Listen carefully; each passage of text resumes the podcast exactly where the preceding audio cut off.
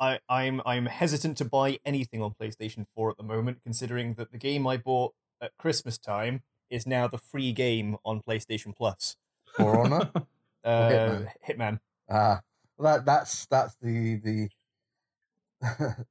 the gamble with digital titles. Yeah. With any game nowadays, really, because I mean, I'm not I'm not cut up about it because it was only like ten pounds or whatever it was Yeah. for Christmas. But the amount of times that's happened to me over the, the past couple of years has been like, God damn it! I literally bought this game two weeks ago. yeah, I wouldn't have felt so bad if it wasn't for the fact that I also haven't played it yet. So like, you know what? if oh I just, no! if I just okay, waited, that's pre- that. Yeah, that's understandable then. If you don't Mhm. actually touched it yet, kinda yeah, like, that that sucks.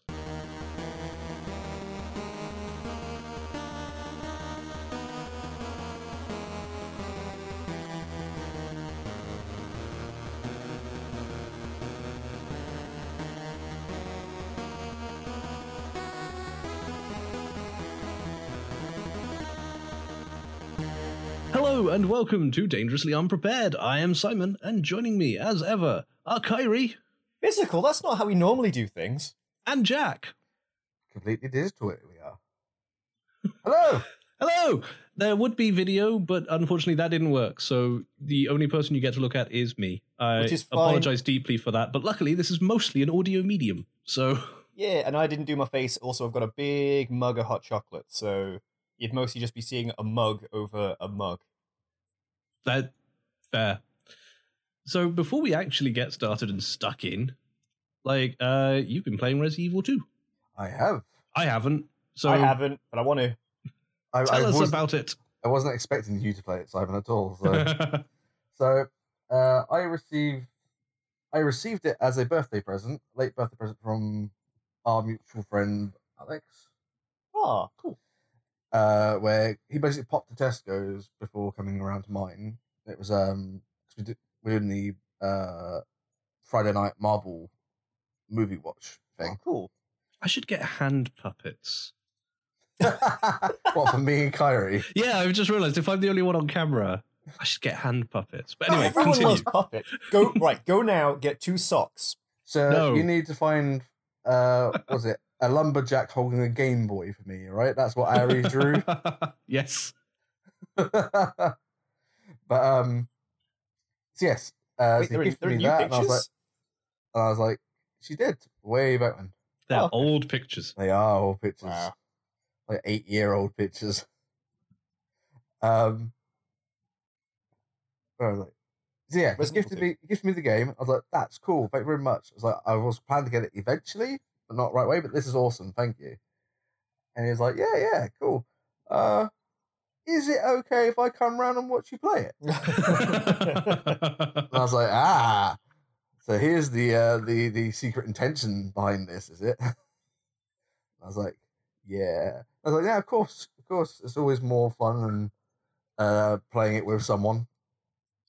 And uh, so I've only played it twice so far, and I, I've got to, I guess we'd call it like the first chapter end, because there isn't actual breaks in the chapters or anything of getting out of the police station oh, okay. and I've had moments where, okay, first encountering a zombie, cool, and shoot it in the head because the the new third, well, I say new, this third person camera angle works really well for that. And I Yeah, was like, I remember the old Resident Evil 2. To shoot someone in the head, you had to aim up up, at a yeah, sort of Wait for- 45 degree angle up in the air, Yeah. then wait Wait- for them to get close Yeah. enough that the gun was pressed into their eye socket. yes, indeed. Yeah, the only thing I know about Resi 2 is that it's not just a high def remaster, it's a complete remake. So yeah, all the camera angles and everything have all been changed. It's all been Yeah. changed. Um, there's lots of obviously nods to it, uh, but But it's the same plot. yeah, but they, they've rearranged stuff. So It's it's Like- fresh for people that are familiar with the old one. Yeah, so like the simple thing of when you start the game up, it starts up with the truck, the tanker driver who, uh, in the start of the original game, is what causes the explosion that splits you and Claire up. Basically, like the beginning of the original PlayStation Resident Evil 2 is Mm. you just have a guy in a in a uh, truck driving around holding his arm, going, "Oh, that crazy son of a bitch! Why did he bite me?" And then next Yeah. thing you know, he's crashing into a gas pump and there's an, ex- an He zombies out and explodes. Yeah. Um, Well- whereas well, this, this- one, Yeah. This this one it's, it's him driving down the rainy road, eating a really highly detailed burger, oh, it's gross. It's I so know, gross right? and so delicious looking. listening to the radio of this guy saying about how something's going on in the city. And uh, then you know he, he a, uh, a person stumbles into the road, he hits the person, and he's like you see you know, he puts the brake on as he's skidding, and you can see the hair flapping on the front. It's like oh, and then when he stops, the body goes and hits the ground, and you're like, that body's powder. You know that that shoot, that's not going to get up again. He gets Yeah. out and he's panicking because he's like, oh shit, I just killed someone. Fuck, what do I have to do? And then it ends with the body standing up again. You're like, oh, I, I, I was counting down the seconds when he was listening to the, the radio um, report stuff, the, the, Yeah. the late night talk show thing, and the guy's like, and I saw her, man. Her face was like falling apart. It was like a like a walking corpse, man. I was like counting down the seconds before he said it, and there the, the trucker is just like, sounds like my wife. yeah, Oh, God. Like, yeah, he fucking said it. yeah, the tropes are there for a reason. But um, the like tutorial section of the game is uh right at the start. You arrive at a petrol station. That's the right place to put a tutorial. Yeah, but it's like it's not the most piece of because in Resident Evil Two, you were literally just dropped in it. Yeah, like you're in the streets, everything is on fire, and there are twenty zombies. Go. Yeah. There, there's no instructions. It's just go. But this one gives you a bit of a tutorial. It gives you movement controls and all this kind of stuff. Which are no longer tank controls. No. And uh yeah, once you get to the city, the tank, you know, all that bit happens. Tank explodes. You're split from Claire, and uh in the original game, you make your way through the city. You go through a gun shop down the back alleyways. You get to explore Raccoon a bit. In this one, it's like run through the discarded traffic, past the fire, and down down a alleyway, down some stairs, round a corner, up some stairs. Oh look, there's the police station. But here we go straight away. Oh no, shit! I don't want to be here straight away. Yeah. I've got no ammo. Yeah, because that's because you got like a clip's worth of ammo when you're at the gas station, and you can very easily end up with no ammo. Yeah, from what that. I've heard, no ammo is the theme of this game. Do Yeah. you know what? Uh, some regards yes, some regards no. I've had situations where I've had more handgun ammo than I than I need. No, fair enough. Yeah, it's like it's it depends on how you do it. Obviously, if you're going guns blazing, yeah, you're gonna end up with no ammo. If you're a bit more careful with it, which I've learnt to do, The zombies will soak up bullets. yeah, in this one they are proper sponges. So yeah, you get in the station, you end up da, da, da, da, you get your first zombie. You're like, right, it's a shooter, headshot. You know, I know zombie tropes. Easy enough to do in a third person. Aim and bang, shoot in the head. And you're still up and walking and lurching towards me. Okay. Another one. And a third. And a fourth. okay, now now you're going down to the floor. Okay. and it, it is it is also like you know real time uh, blowing chunks off of the guy's face yeah, as you're doing it's this. got they got amazing like they put an amazing uh body Facial destruction. destruction physics. yeah. Well, that's the thing. I've I've shotgunned a zombie to the head, didn't decapitate it, just took it down. Come back later, it's gotten up again. It has no face, but it's there. And I've seen videos of guys uh, shooting zombies a couple of times with a shotgun through the waist, and they split in two. yes, you, you do get legless zombies clawing their way around occasionally. Oh yeah, there's crawlers. So what I've learned is uh, take out the knee, take out a leg on one of them, and you can get past them because and they just crawl around. Uh, other than that, if you do, if you get a headshot on a zombie, it stuns them. You can like one shot headshot and run and past them. So there are little tips I found. And yeah, it was been great fun dealing with that. Coming across the Licker for the first time was terrifying because they are much more visceral in this one. And uh, that was fun. Uh, running through, getting chased down a hallway, running through a door, and it slashing at me, missing me. I turn around and see that there are slash marks on my side of the wall. It's like slashed through the wall. I'm like, oh, that was lucky then. These Uh, zombies sound like dicks. Yeah. now, in the original Resident Evils, you had uh very much, you know, there were door loading mechanics to Yeah, load to, the various. to go through into the next into the next sort of cell of the, the game Yeah. you'd have to you know activate the door and then it would just everything would cut to black and there'd be a short animation of like first person you walking towards a door and then Yeah. it's slowly opening and then you slowly walking through it Yeah, and you hear it close and it fades from black back into the game. This one doesn't have that. You walk through a door, it opens. Zombies can come through it behind you and Yep. they can go upstairs and they can go everywhere and through Yep. the windows Yep. Yep. Um, they can. Uh, you could be walking into a hallway where you've not been before, and you hear dum dum, dum dum on a door, dum dum, and then, uh, and here they come. You're like, oh shit. Yeah. Shut up, phone. Phone. Why you make noise? I mean, that is one of its jobs. There we go. Don't don't take away its purpose in life. Mm. The, Right. the only the only issue I have with the with, with Resident Evil 2 remake Mm-hmm. is the facial capture for some of the characters.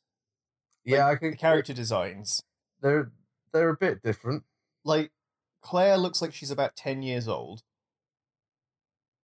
Like her eyes are terrifyingly large for one thing, but like also the fact that like she's supposed to be some sort of college girl, but you're looking at her and go, what the fuck? No, this is so weird. Leon looks really, really, really oddly young as well. Yeah, they've really sort of cranked the age filter down. Like I get That's that right. it's it's set before Resident Evil 4, Mm. but like you look how good he looks in Resident Evil 4, and then you look to this now and you're like, what the how the fuck do you become that? Yeah. I'll, I'll say this: the faces look amazing when you amplify all the animations to 500%. five hundred Yes. percent. Yeah. A- And the other one is uh, Mr. X, the tyrant. oh my god. Right, is that just Dolph Lundgren? Because I swear I've seen a couple of screenshots where you get a good look at his his weird grey mottled face, and I'm like, that's just Dolph Lundgren. there I mean, if it is, that's a good choice. there is something. Let me see if I something can find a picture because I swear it's just. Let me see if I can, I'll pop a thing into the uh into the So- chat. Yeah, so and I made my way through and uh, we got to a, a natural stopping point for that like our first session. Now yesterday, uh That's a Okay, Brown. handsome fella. That's a very Mm. handsome fella, right? he's a pr- pretty man. Um, so yesterday we came around for another session, and uh, as you're playing through the game, there's a helicopter crash. A helicopter crashes into the police station and blocks a hallway, being on fire and whatnot. And eventually, you get to the part where you get outside and you can uh, do a puzzle which will put the fire out. You're like, cool and you make your way back through the corridors where the helicopter is, and then the helicopter starts moving. And The there is helicopter is a zombie and it's not dead. X.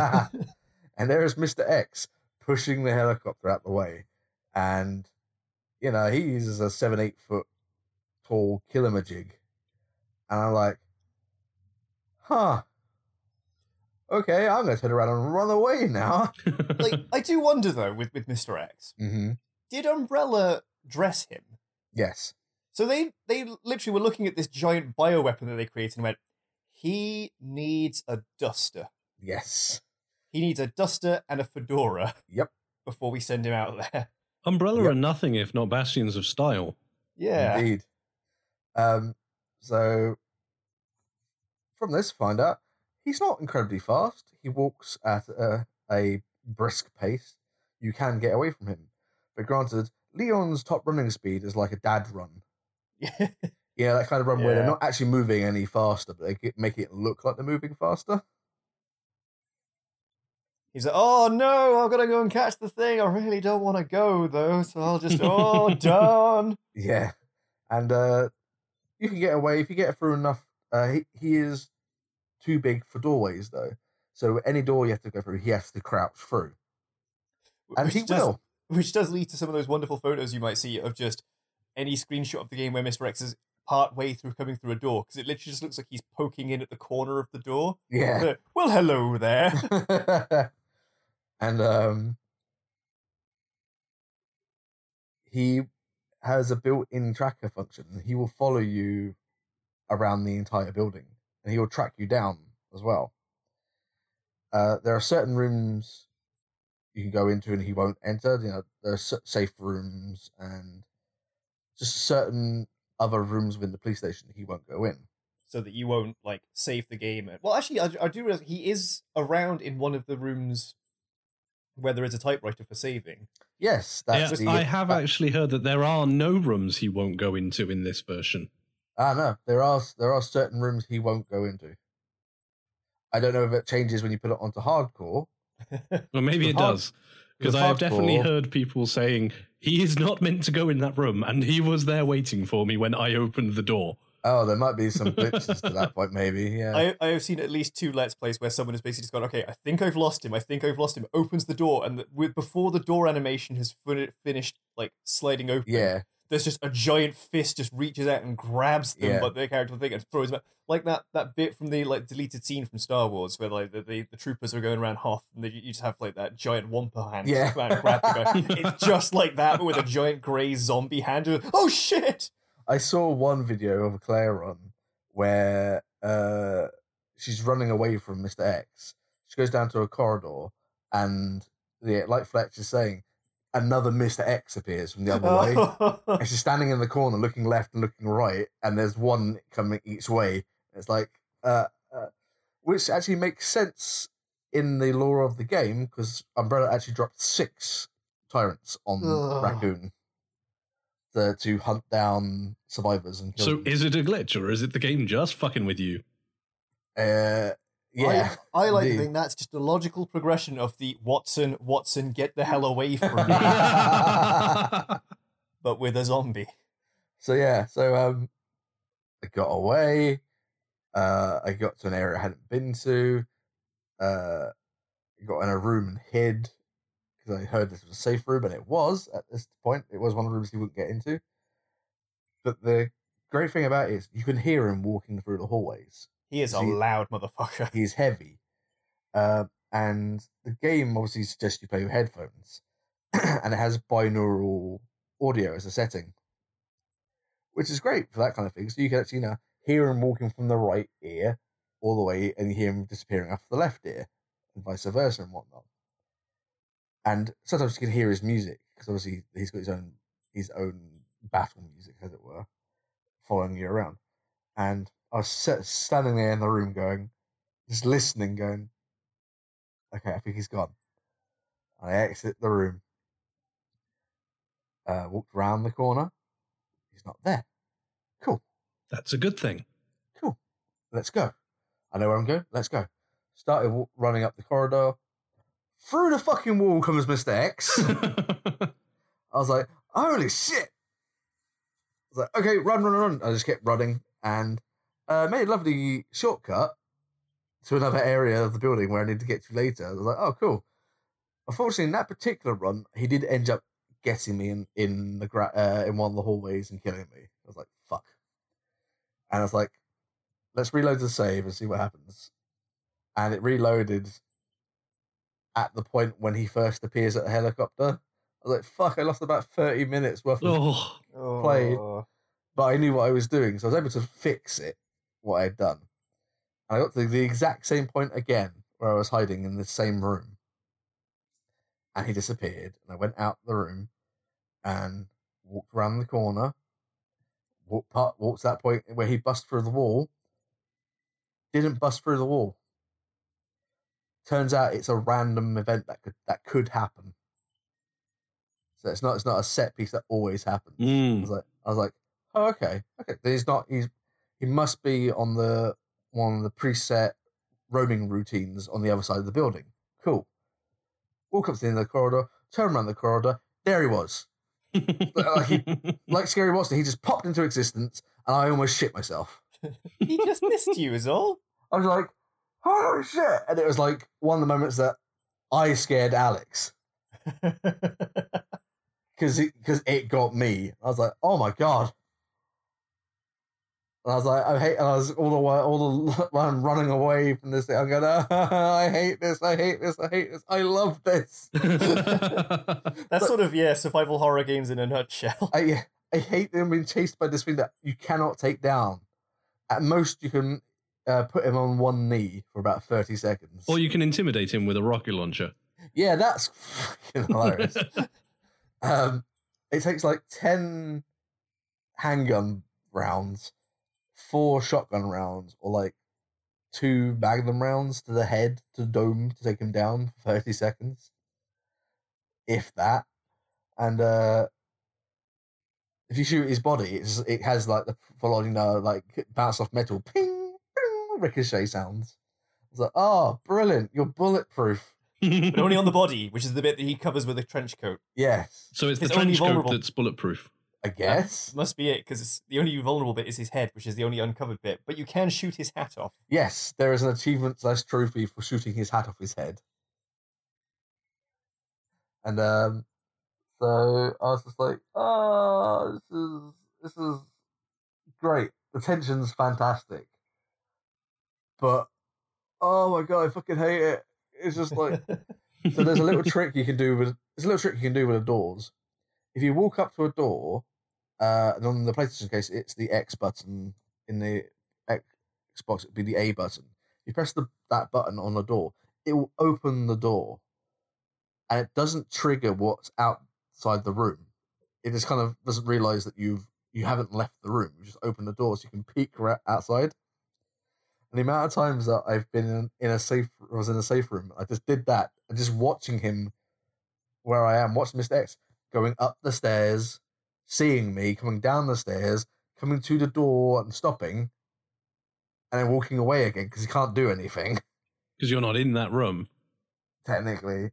And then um, at one point, I was in that I was in a safe room under the stairs, and he he I saw him. I thought he was gone. I was about to leave, and I saw him come down the stairs. and So, so I stopped. He stopped at the end of the hallway from where I was, facing away from me, facing the the, the wall next to him. And he looked right, and he looked left, and he looked right again, and he just walked to the left down the hallway. At that point, I was like, I'm just gonna sneak up the stairs to where I need to go. And yeah, so eventually, uh, when you get the parts, because basically I'm searching for parts to work uh, to fix a um, like a, uh switchboard, electric switchboard, uh, in the jail to open up a cell to get a key card to uh, to exit the police station in typical Resident Evil style, you know, go fetch this thing to sort sort this puzzle, blah blah blah blah. And uh, did all that, and now the jail is full of zombies behind all the closed door, all the cell doors, and it's like, man, I can see where this is going, and get the key card, and s- oh look, all there's suddenly all the doors are opening. Oh, all the zombies are through. Quickly run through. Open the side door. Walk through the corridor. Oh look, look who's back, my friend. And I was like, Buddy! yeah. So I started backing up into this wider area of the jails jail area, and Leon just perfectly encapsulated in game what I was thinking. Going, what is with this guy? he does have those weird outbursts occasionally, does Leon? Like I love the one where like even if it's like the tenth or uh, you know twentieth zombie that you're shooting, if you plug it in the head and it doesn't go down, he's like, "What the fuck?" yeah, and um, Like he's exasperated by this whole zombie apocalypse. Leon. Yeah. speaks for us all. yeah. And then um I luckily had a flashbang in my hands. I threw that down, blinded him, went around the went around him down the corridor. From where he was, all the zombies from the jail entered the fray. I was like, fuck. I got a regular grenade, throw that at them, run past them, go to exit the, uh, the jail to head into the garage, parking garage, and then cut to a cutscene where he comes through the fucking wall again to get me, and then he gets hit by a fucking SWAT van, and like crushed into the wall, and uh, and I get saved by by uh, Ada Wong, Ada is the fucking best. who's not a spy per se in this one. She's now part of the FBI, which technically yeah, still spies, but eh. Or is she? yes, or is she? I don't know. and um, Because some spies lie about what they do. yeah, Some FBI agents lie about what. they That's do. also true. yeah, Some people who claim to be in the FBI aren't in the FBI. that is true. And uh, as we start walking away, Mr. X starts pushing the fucking SWAT van away from him. We're like, oh, for fuck's sake. And then the van explodes and he's dead. That yep, killed him. that is that is the last of Mr. X that you will see. Absolutely the last. He won't come back from that. Except for I know that he's the that he's the like my final boss or. I mean, yeah. The super tyrant. Like huh. But um yeah, it was an interesting change because in the original, Mr. X is a Claire mechanic. Which he's not in- why I didn't. Uh, I, di- I never came across him because I think I only ever played the Leon Yeah. um, campaign, like him and his second campaign with the fucking alligator. God, the, the, Alligator? there is a giant mutant alligator in the sewers of Raccoon City. Guess what I saw when I entered the sewers? Giant Is it alligator? giant Yeah, that's where I ended the session. That's where I ended Oh. the session. Although once you leave the uh, police station, you find the gun shop. You find Kendo's gun shop, oh Christ! Which- that whole section. which in the original game uh, is where you get the shotgun as Leon. If you double back straight away, like after a certain point, you can go back in and kill the gun shop owner who is now a zombie and take his shotgun from him. or alternatively, you don't even necessarily have to, to double back. You can, um, what's it called? You can, I think you're supposed to double back. If you leave, you'll hear the sound of glass smashing and you hear the guy screaming, and then you go Oh. back in and he's a zombie. Yeah, You can just sit around in the gun shop with your thumb up your ass for a little bit, just waiting for it, and then eventually the zombies will bust in. Huh. Um, that's what I always used to do. Just like, ah, I'll just wait around here for a bit with my gun ready. Just go and stand behind the counter ready for them. Yeah, And you get your that. shotgun or your crossbow, I think, if you're Claire. Gotta say, if I was a gun shop owner and someone walked in and just hopped behind the counter with me, drew their gun and aimed it at the door, I'd be like, uh, dude, you okay? yeah. No, I in- will be once I have your shotgun, sir. in this But- game, there is uh, you go through the gun shop to get to the sewer system, and as you're um, you can find like a shotgun upgrade in there and some ammo and whatnot, and then the owner appears and wields, you know, he's like, "Get the fuck out," sort of thing, and Leon's like, "Put your gun down." I'm, you know, I'm with the RPD, and then I had uh one of the sad one of the moments that made me fucking not want to play this game again. a bit, which uh has to do with him and his daughter.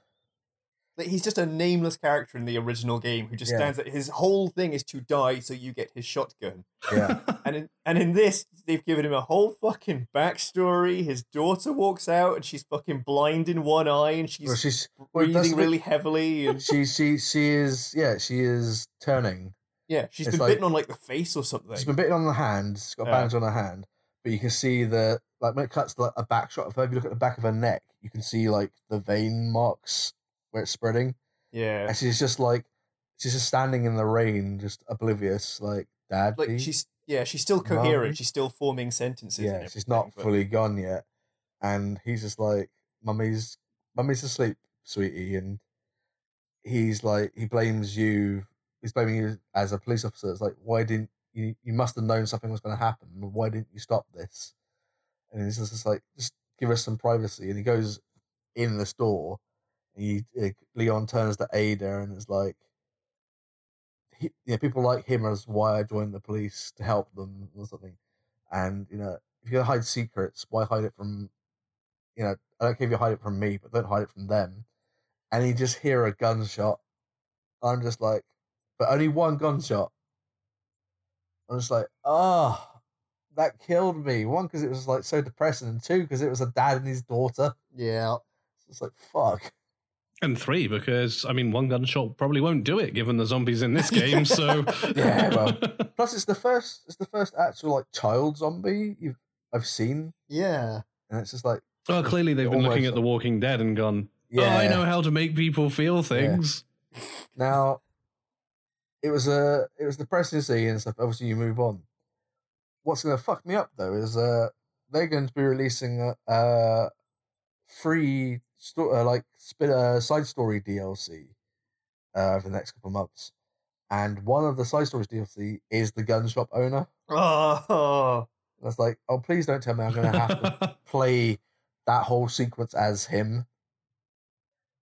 You know, like it's Right. gonna, it's gonna end with me killing my daughter. It's like, Yeah. Don't make me do that. I, I can see why that would be a little difficult. Yeah, it's like so. It's like story for him, a story featuring uh Chief Irons' daughter, who is a big part of Claire's storyline, and like some nameless soldier. So whether Oh. he's whether he's a soldier who's come to the city to try and uh, help out the issue, whether he's part of like the umbrella team that got left behind, I'm not quite sure yet. What I'm gathering from this is what you're telling me is that there is no tofu. Oh no! Oh no no no no no! There is Hunk tofu. and Hunk and Tofu are both in this. yes. Uh, Tofu is freaking amazing this time round, more so than he was last time round. In that, uh, for people who don't know, Including me, as, No, as the no, chat room no, will know from my weird puzzled expression. so we will so, offer no context on this. Nah. There are characters. They are called Hunk and Tofu. yeah. Hunk. Uh, I'll explain Hunk though. Okay. Hunk is a member of the Umbrella uh, cleanup crew. Basically, he is he is uh, you know military geared, up to the nines, gas mask. You never actually see his real face type character, and he is sent in by Umbrella to retrieve uh, a sample of the virus that's caused all this issue. Because you know, retrieve the assets. But don't drink it because that'll go badly. Yeah, and um, it's a timed story, so you want to get through it as quickly as you can. And uh, it, his one almost works in reverse. So usually you start off in uh, a much further part of the game, and you work your way back to the police station to escape. Yeah. And then feel like um, You're, should probably explain tofu in as far as you can explain tofu. and Tofu is uh, another member of. I think he's actually a member of Stars, which is Wait, weird. what? Looking at his Hang on, no, no, no, no. Wait, wait, wait, wait, wait, wait. What? what? Tofu has actual character. Yeah, No, that's not allowed. he uh, only speaks Japanese. he only speaks screaming. he, he speaks, and um, he is a stick of tofu. He is a seven foot tall animate stick of tofu in a cowboy hat. Wait, Does he still have his What? cowboy hat? He doesn't have a cowboy hat. He has Oh. um, he has a beret. Oh, okay. I, Yeah, it- I it- it- feel like I'm being trolled here. Nope, nope, Nope. for real. Original Resident Evil 2, one of the unlockable characters was Tofu, who was a seven foot tall animate stick of tofu in a cowboy hat, equipped only with a knife, and who would Mhm. let out a high pitched shriek every time he was attacked by zombies. hmm See, you've said that, but it doesn't make me feel less like I'm being trolled. As you and in the original, as you took damage, you just turn you look like a you get further and further red in color. Uh, in this new Resident Evil, as you take damage, you lose parts of yourself. You start breaking to bits. Right. Let me just pop this here. Yeah, Anyway, uh, and and um, his his run is interesting because he starts off with uh. So in this game, there are sub weapons you can collect: grenades, uh, knives, and they have their various uses. If you get grabbed by a creature, you can use it to get out of getting damaged. So in knife's case, you literally stab the creature, and a grenade you might put it in their mouth, and eventually it will go off, or you can shoot it ahead of time to clear some area. Um, with with Tofu, he has like thirteen or fourteen knives in his infantry. So basically, they are to be used to just run through the game. If you get grabbed by a zombie, quick escape, keep running. Right. So Yeah. Resident Evil 2. Yeah. I mean, I, I am, I, uh, I am at, I'm at what, what I would class as the end of the first act. Gotcha. I am Gotcha. now in like, I'm in like the next section. So I've had like my first proper boss fights and all this kind of stuff. So I'm on to the next bit, and I love it. I think it's really good. You know, it's one of those things of uh, I've got it as a physical disc, so if you don't, if you don't end up buying it, Kyrie, I can lend it to you for the PlayStation. Oh, sweet. so Or alternatively, you can get it when it's inevitably on the PlayStation Plus. that too, yeah. Yeah. Well, if I buy it, then it'll become the March game, won't it? Probably. Sons of bitches. but yeah, it's like uh Alex had only ever played Nem he's like of the original run, he'd only played Nemesis, oh, not one or two. He played one on the GameCube remake and he's played four and whatnot. But yeah, it was and he's watched you play some of seven. Oh yes, uh, Biohazard. Yeah, Yeah. where I had my most cowardly, most craven moment of all time. Oh. Just I walk into a room. It's the first time you, you know the the weird black moss monsters from Seven. yes, they're the mold monsters, yeah. Yeah, like the first time you see one is when you walk into a tiny little room that has uh, two doors. So you're supposed to go through Oh, yeah, one. yeah. The monster comes out of the wall. You fight it, or you run past it and go into the room. I basically walk into this room. Yeah. There's a load of black mold on one wall, and this horrifying humanoid monstrosity starts to claw its way out of the wall. I just look at it for a moment, and then just take three or four steps backwards and just shut the door behind me and just go back the way I came, just going, and I'll just deal with that later. I, I I, went back, it was gone. I had a moment like that in in this when I went into the sewers of Ada. Mm. And I walked to the point where you see, you know, you're looking at, you're walking out, run down a um a tunnel in the sewer, And there's just a big grey blob at the end of the, the and tunnel. it, yeah, and then it moves, and it's like, that's the giant crocodile, Yep. It's an alligator in the sewer with Yeah. G virus or G virus. and I just 180'd and ran back the other way. It's like, see you, Ada, I'm out, I'm bouncing. Uh, have you have you fought um, Birkin yet? Yes, Yeah. So- eyeballing his shoulder, man. yeah. So in the original, Birkin was Leon's creature, and Yeah. Mr. X was Claire's creature. Uh, in this one, it's almost Everyone reversed. gets everything. I mean, Yeah. you still you still get to fight Birkin as Leon, but you also get Mr. X, and with Claire, you get Mr. X and Birkin. So it's like, oh Yeah. great, everyone gets everyone's horrifying, unstoppable monsters. It's Yeah. a fucking jamboree. And it's just like, but they've switched. Like the final bosses have switched characters. Yes, yeah. It's just kind of like, bravo, guys! You know, you, you've kept the the original feeling of the game, adding the new aspects from Seven and whatnot, and just and adding in Mister X in a in a playthrough I wasn't expecting him to come into. Just just made me go, oh shit. Okay, let's deal with this then. And I've had some great, you know, jump jumping in the air, dropping the controller moments. And it's not because it was like it screamed at me. It's because suddenly he was there. And I was like, oh, it's not like a like a set piece jump scare. It was like legitimate. Fuck, that wasn't expecting to happen. Jump scare. cool. And speaking So of video games, I have been playing a little something as well. Oh, Yes. Uh, and I'm actually I'm quite glad that one translator Zayat is in the chat room for this one because I have a feeling they might approve of this topic. I have been playing Assassin's Creed Odyssey. oh, Yeah. Oh. and I love it.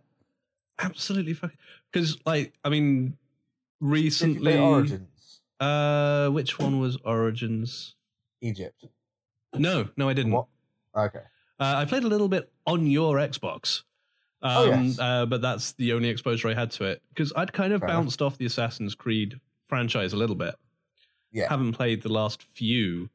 Um, but this one obviously read loads and loads about it because it's got the the the very dialogue character driven nature that a lot of Assassin's Creeds haven't had. Yeah. Uh, and also the controversy about the uh, DLC, which accidentally erased good representation of homosexual relationships. And, yeah. and I was like, ah, well, I'll show them. I won't buy that DLC. Um, and then I realized, oh, wait, I don't own the game. So me not buying the DLC is even more statistically insignificant than if I owned the game and didn't buy the DLC.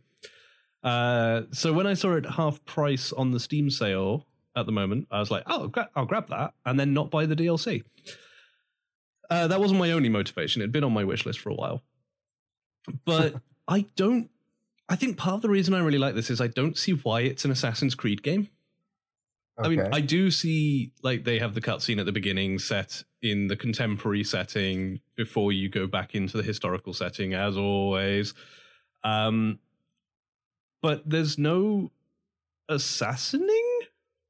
Like, there's no blending in crowds. There's no sitting and being in- innocuous. All of that iconic assassinating gameplay is gone, and it's just an open world, free roaming, parkoury, fighty game.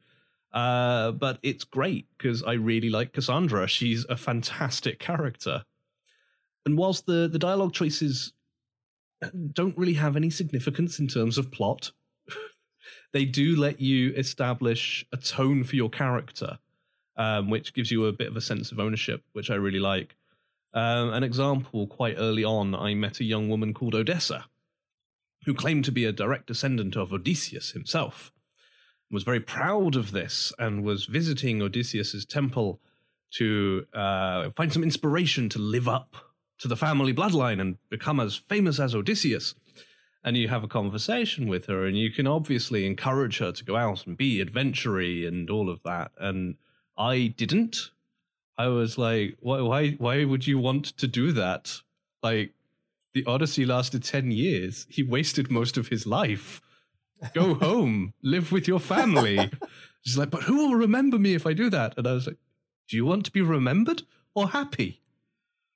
And there's just this pause, and he goes, oh, I'll have to have a think about that. and I just love little character moments like that. But uh, the so like the parkouring is Assassin's Creedy. It's all really really good. Combat's fantastic. Uh, it's not as glitchy as some of the more famous Assassin's Creed glitches have been. It's fucking beautiful. There are a couple of problems with it, but they're in the nature of hilarious problems. Uh, Okay. there's a mechanic now, and I don't know if this has been in previous games, it's new to me, where you get on your horse and you can press a button and it just says follow road, and the horse will automatically follow the roads, which is handy. And you can then press a button, it will navigate to your whatever point you've got marked on the map. So you can sit back and not quite fast travel, but it makes life a bit easier. First time I activated this, I got on the horse, it ran into a wall, reared up, spun around, and then charged off a cliff. Oh. the horse is not smart. I've had a little bit more luck with it since, um, but the horse is not smart. And one of the the glitches that luckily didn't actually break anything for me, but had me cacking myself for a little bit, was there's a system in it called the Bounty Hunter system, which I'm really enjoying. And that's that you are a misthios, a mercenary, uh, a sword for hire, and Greece is fucking lousy with these mercenaries, basically and there's a whole massive set of them uh, with progressive difficulty. So there's ranks, and you, by beating higher ranked mercenaries, can become a more famous mercenary yourself, which gives you advantages. So blacksmiths might give you discounts because you're the legendary Cassandra the Eagle Bearer. If if she shops Ah. here, then you know. Um, and eventually, you can also enter into gladiatorial competition and earn huge prizes and all of that. you get sponsorships? Not quite sponsorships, That's but not what, no, it was Roman and Gladiators, Um, not sponsorships. but yeah, I'm Cassandra the Eagle Bearer. and This is my favorite show on the cinema. But there's also actually a bounty system where if you piss people off, they will put a bounty on you. And depending on what level of crime you have done them, and I have done things like knock someone over with my horse, had a very small bounty put on me, Oh, and no. deliberately sunk an Athenian ship, which had a very large Oh. bounty put on me. Jesus. And depending on the size of the bounty is the difficulty of the bounty hunter that will be sent to you, and it will be one of these other mercenaries. Um, so it could be a good opportunity to climb that ladder, or, as in my case, it could be someone five levels above you who, if they find you, will fuck you. Um, and that's the situation I was in. and the thing is, they roam. Like you will get a warning of where they are on the map, but they roam, and as you do things that draw attention to yourself, they they close in on you. So if Right. you're like attacking a fort and wiping out all the guard and everything, if you don't do it stealthily, you might find the bounty hunter just turns up in the middle of the fight because he's like, "Yeah, I heard you were here." Um, this seems like as good a time as any. Yep. And that's exactly the situation I was in, except I'd just finished the fight. And I was just literally pressing the button to talk to the NPC to finish that little quest log. But it just went, Bounty Hunter near. And in the cutscene, as I'm chatting with this dude, I see the bounty hunter walking towards us in the background of the shot. And he just gets closer and closer. And then because I'm in a conversation, I'm not part of the world. He just starts pacing back and forth, looking for me. And I'm like, oh no, oh god, no. As soon as this conversation ends, I'm just dead. And then the character's like, come with me. And I'm like, yes, please take me somewhere else. And the cutscene leads us away, and I was fine. But Oh, but that had me shitting myself for a little bit. Found it very hard to concentrate on what he was saying. Um, but yeah, it's got some really nice details. Like uh, one of my favorite things in a game like this, obviously you're uh, upgrading your armor and stuff all the time. But once you have had a particular helmet or a particular set of greaves or a particular set of braces, they're unlocked as cosmetic options. So whatever you're actually wearing, it can still look like any other piece you've had. Ah, Um, so if you have a, a, shit armor tier that looks great, Yes. And that's what I've got. I have one of the uh, sort of starting level ones that I really like the look of. Um, and I'm currently wearing like a horrible mishmash of an Athenian something, a Spartan something, a mercenary something, but they all look like that fairly starting level stuff. Hmm. Uh, you can also, if you're really dedicated, upgrade your armor, whatever piece it is, to your current level. So Okay. if you don't want to go the cosmetic route, you can just actually keep the same gear the whole game and just constantly get it upgraded by blacksmiths, which I guess when you're a high enough level mercenary won't even cost that much. Uh, but yeah, the um, the other thing it's got is like Assassin's Creed has historically had this whole, you know, we, we care about history, we're we're adhering to it thing. Odyssey not so much. Like it's it's full on going. Oh yeah, fucking gods and myths and monsters. It's all fine. It's it's Greece. Yeah. I love that. Have you have you met the have you met the Cyclops yet? Uh, met him, killed him. Yep. Ah, Not well. I've met a mercenary called the Cyclops. is it the one where you take his eye? You take Oh yeah, yeah, yeah. eye? And then you shove it up a Yeah, goat's that one. ass. yeah. if you want it, go get it. Oh my god. Yep, he's? No. he's on the starting island, Ah, uh, your home island, which is tiny. Like it feels reasonably big at the time, and then you get to the next country, and you're like, "Oh shit, that was that was a tutorial area, wasn't it?" Uh, and then you realize how big the Greek islands area actually is, and you're like, "Oh, this this is a big game. This this is going to take me a while." Uh, yeah. So he's he's very much a beginning character. but yeah, it's it's an interesting one. I like the plot so far. Um, it's it's colorful, it's big, it's exciting. It's not trying to be historically accurate, and it's much more fun for it. Yeah. Um, yeah, I recommend it. I think it's really really fun. And yes, Cassandra has already gone on and smooched several ladies. Yay. One of my favorites for that is a little side quest. You meet this um, elderly lady, and and she wants you to go and get a bear scrotum and some deer tongues, so she can make an elixir of eros to fill her husband with the vigor of a man of a fraction of his age because he can't keep up with her lust anymore. Right. And uh, she, you know, proudly proclaims, "Oh, I have many lovers, but he is my soulmate, and when we are together," and just keeps going on and on. And one of your options is, "I will do this for you as long as you stop talking about it." Uh, um, so I went and I did it, and I got back, and uh, the husband knew nothing about this, and he's just there going, "Please, no, you will kill me with your lust. I can't do this anymore." and you have several options on how to react, and one of them is, "How about I take care of you?" And uh, Cassandra and the old lady just walk into the house, and the husband, you just get this montage of him playing the lyre, uh, hanging out, chatting with some friends as the sun goes down, sharing a drink with some other friends, sleeping. The sun comes up, he's playing the lyre again, and then you walk out with a big grin on your face, and he's like, "Is is she done?" it's like, well, that that should keep her for the next day or two. Oh, thank you. Take your payment. You've more than earned it. Fucking I fucking Wow. I fell in love with the game in that quest. I was like, this is genius. I love it. That's amazing. And the the side quest is called Age is Just a Number. Oh, So yeah, it's a lot of fun. Excellent. I haven't been playing any new games myself. Um, I've just been playing Shogun Total War 2. oh nice. An old game, but a good game. An, old, an oldie but a goodie, where I I finally started playing the, uh, well, I f- finally started and finished playing um, Fall of the Samurai, Ah, which is the, the, the, the campaign set during the Meiji period, so the whole Japan opening to the west, uh, the, the 19th century. So it's the furthest along game that Creative Assembly have done in terms of timelines. Yes.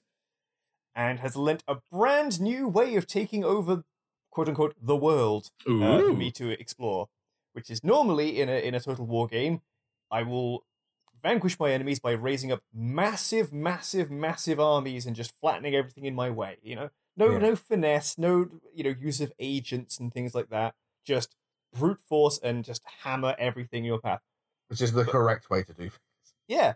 But this is the first game where I've started paying attention to the way the navy works. Ah. Ah. Because the thing about the 19th century and the thing about ironclads and, and Victorian period boats is that they had really big guns. right. So what I what I now do in, in, in Shogun Total War is park a couple of battleships off the coast of a city and bombard the fuck out of it until they agree to be my vassal. which is a legitimate tactic of the era. It is a legitimate set, and I have to waste no soldiers. I just I'm just going to wait here and set fire to everything from the sea. And I realized I'm a fucking monster. But it's also a legitimate tactic that uh, has been used in warfare for centuries. yeah. Ever since like- ships had the kind of range to do that, that has been a strategy. And we just go, man, shit, this is clearly all I need to do now is just boats. so now I need to go back to play some old Total War games and pay more attention to naval combat. Yep. And yeah, actually, naval combat is in Odyssey as well. That's how I sank an Athenian ship. Ah, Yeah. I rammed it and cleaved it in half. Wow, nice. that is a legitimate uh, strategy. Uh, you normally have like javelins and arrows that you fire off as broadsides, which you can upgrade to have like fire and stuff. But in, in my experience, the simplest one is ramming speed and just hit it full in the flank. It's a risk because it will damage your ship as well, but I've Yeah. gotten away with it so far. Absolutely. Like, he who dares wins. Do you have the one ship, or do you, is it like you just pick a, any ship at random? Uh, you have a ship. Um, I'm, I Oh, mean, I'm not at the end of the game. I don't know Sure, but sure. from the way the store makes it sound, it's always get this look for and the name of your ship. So I think it's the same Ah, ship throughout. Basically, you do a favor. That, funnily enough, the Cyclops, you save its captain from the Cyclops at the same time as you're looking for a way off the island. So it's like, I saved your life. Way I see it, you owe me a favor. Oh, and what favor do you want? I need a ship and a crew. Of course you do.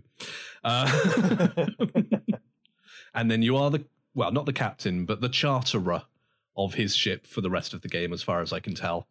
And and they quite Right. enjoy an opportunity to do a bit of piracy on the side if you're so inclined. That seems to be their thing. Makes sense, I suppose.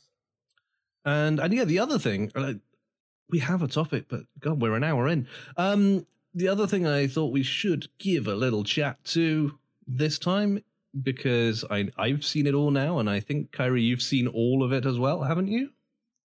Titans, Uh, yes, yes. Titans season one. I saw it all. We we have differing opinions, I think. Yeah, like, well, that's the thing. I don't, not entirely sure what my opinion is. I, I know it's not a good opinion, or rather, it's not a sparkling opinion. But right. Uh, but it's not. It. I. I've, I've come away from it thinking I didn't enjoy that. Not, Okay. not And- that and was Phil- terrible. I But- don't know if you're leaving because you have to leave or because of spoilers, but because Jack hasn't seen Titans, we're not going to be spoilery about it. Yes, So if you're worried about Titans spoilers, you can hang around. but if not, and you have a place to be, don't let us keep you. Absolutely. do the important thing. Um, yeah, um, uh, yeah, like I don't know. It had it had issues uh, for me, uh, especially towards the end, where I get that, that it's not the end of the season. It's it's like a hiatus, I mean, it is the end of the season. but ah, such a dumb way to end a season. I disagree. Oh, fair enough, but like. I like it's it's the end of a season. It's not the end of the show. Hello, Caden. It's not the end of Titans. So why not have your first act end on a down note? it's less a down note and more just it stopped before it resolved anything. Yeah, That's it's a continuing story. it's a penultimate mean, episode. Return of the. Jedi can picks up immediately where Empire Strikes Back ends. Yeah, but by by that logic, then like there are there are issues, there are still ongoing problems at the end of New Hope, but New Hope still had a definite ending. Yes, but Return of the Jedi picks up immediately where Empire Strikes Back ends. Like New Hope is a film that stands alone. Empire and Jedi are two parts of the same story. I I always I just feel like a season of something should should be especially the first season of something should be able to stand alone because I get yeah they've probably already confirmed that they're getting a second season or what have you. yeah, they they had a second season confirmed before they finished filming the Yeah. first season. I just think never fucking take that gamble. Just have don't be afraid to have things be able to stand alone. And I just I really didn't feel like it it, it didn't feel like it was a cliffhanger. It didn't feel like it was um oh you better tune in next time to watch the next thing. It just felt like it wasn't finished. And And I mean, in a real way, it was. There were actually production issues. Uh, Yeah. That wasn't originally the planned ending of the season, but I'm totally okay with this. I agree with them that what they want to do with the finale was perhaps too big to squeeze into that episode. yeah, and to give it some room to breathe at the start of the next season, I think is a very good idea. And they won a lot from me for, in my opinion, having perhaps the most consistent characterization of DC characters in any live action thing that DC have ever attempted. Ever. yeah. They've successfully delineated the Robins. Yeah. Uh, like They've never done that before. like Dick Grayson is a central character, and it feels like Dick Grayson. It doesn't feel like trying to amalgamate different Robins into a uh, super Robin called Dick Grayson, which I would argue uh, Young Justice has a serious problem with that. Yeah, I, I again I Um, disagree, but I, I Y- Young see- Justice's Robin is not Dick Grayson in any way. Mm, yeah, that is my biggest problem Like- with Young Justice. It makes me not like it. I, I will. My big problem with Robin in Young Justice is he's super tech savvy, like Tim Drake. And when we went to the high school and it showed a shot of a trophy cabinet, Dick Grayson, the gymnast, not not the brightest guy in the world, but circus level gymnast, had a mathlete trophy and no gymnastics trophies. that we saw. Well, we saw the whole trophy cabinet. We saw one trophy cabinet. Well, okay, but it, it's if you're going to show one trophy for Dick Grayson, it's not going to be a mathlete competition. It's going to be a gymnastics competition. Um, th- that's who he is. He's not a techno whiz. He straight up didn't go to school till he Well, moved in yeah. with Bruce Wayne. he was raised in a carnival. Um, whereas this Dick Grayson is that. He is a think with his fists, heart of gold guy, um, and a gymnast. And no spoilers, but another Robin turns up Yep. and is very different to Dick Grayson, and very much what I would expect from that Robin. Hubcaps. um, okay, that is a spoiler as to who it is if you know the Robins, but that's fine. uh, and equally, like they got Rachel right, they got Raven right. Now, that's going to be divisive because we're talking about uh, an angsty teenage girl possessed by a demon. So getting that right is instantly going to turn some people off. But I Mm. loved it. um, I thought Gar is uh, the most precious cinnamon roll who must be Fucking A. defended. Absolutely, I will agree with you 100% on that. Beast Boy is so good. Yeah. Um, and the one character they got wrong in terms of personality in the comics is Starfire. Yes. Uh, Yeah. She's nothing like she is in the comics.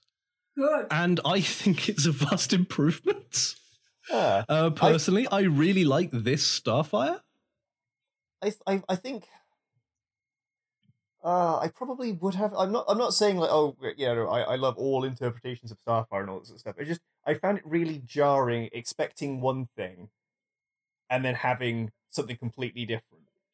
Yeah, Like, I'll, I'll, com- I'll give you that, which one, is complete 180 on what like the every oth- not every other, but like the sort of quote massive air quotes accepted uh, Yes. way of doing Starfire is. Which is fair because that's how I feel about Dick Grayson in Young Justice. Mm.